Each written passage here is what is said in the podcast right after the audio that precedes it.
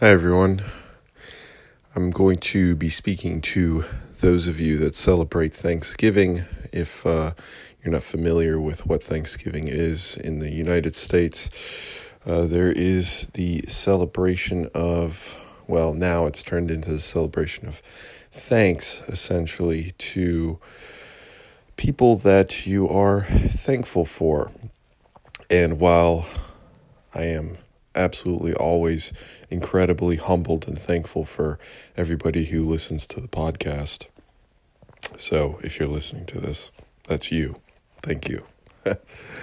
uh, I wanted to also put out kind of a, a word to, to ease your mind if you're one of those individuals that tends to either binge or lets loose, and then the next day on Friday they end up feeling bad because they overconsumed, overindulged on the on the food because again, if you're not familiar with Thanksgiving, there tends to be a considerable amount of food and it's kind of a almost like a tradition to massively consume a lot of turkey and sweet potato and all kinds of other stuff, cranberry sauce and stuffing and high caloric foods.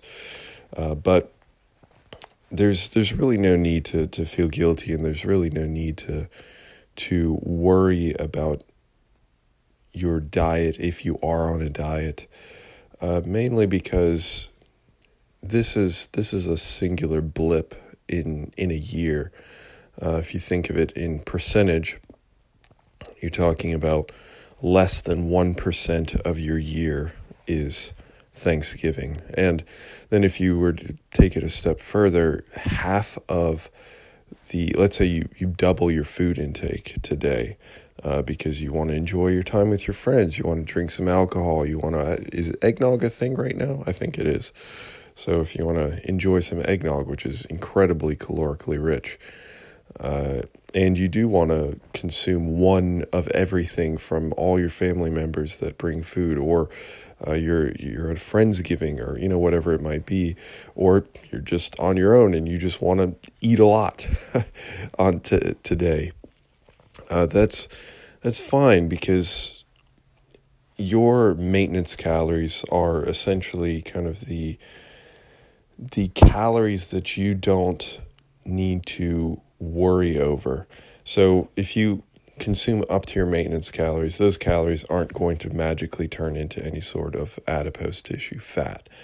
Uh, they're not going to have any sort of detrimental impact. Your body's going to end up burning those calories off.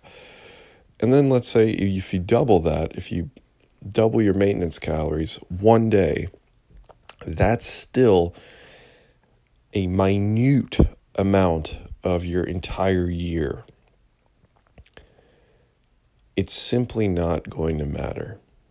It's not going to have an effect. Like the next day on Friday, you might weigh yourself, which I certainly recommend, do not recommend.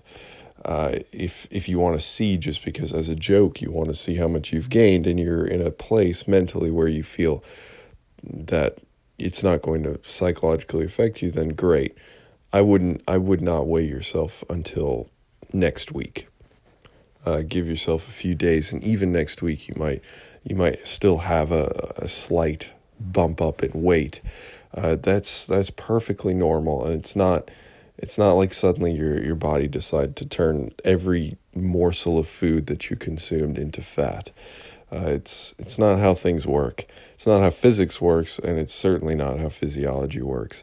So I just wanted to put out a, a word of caution, kind of a positive word of of caution, that you know, let loose, have fun.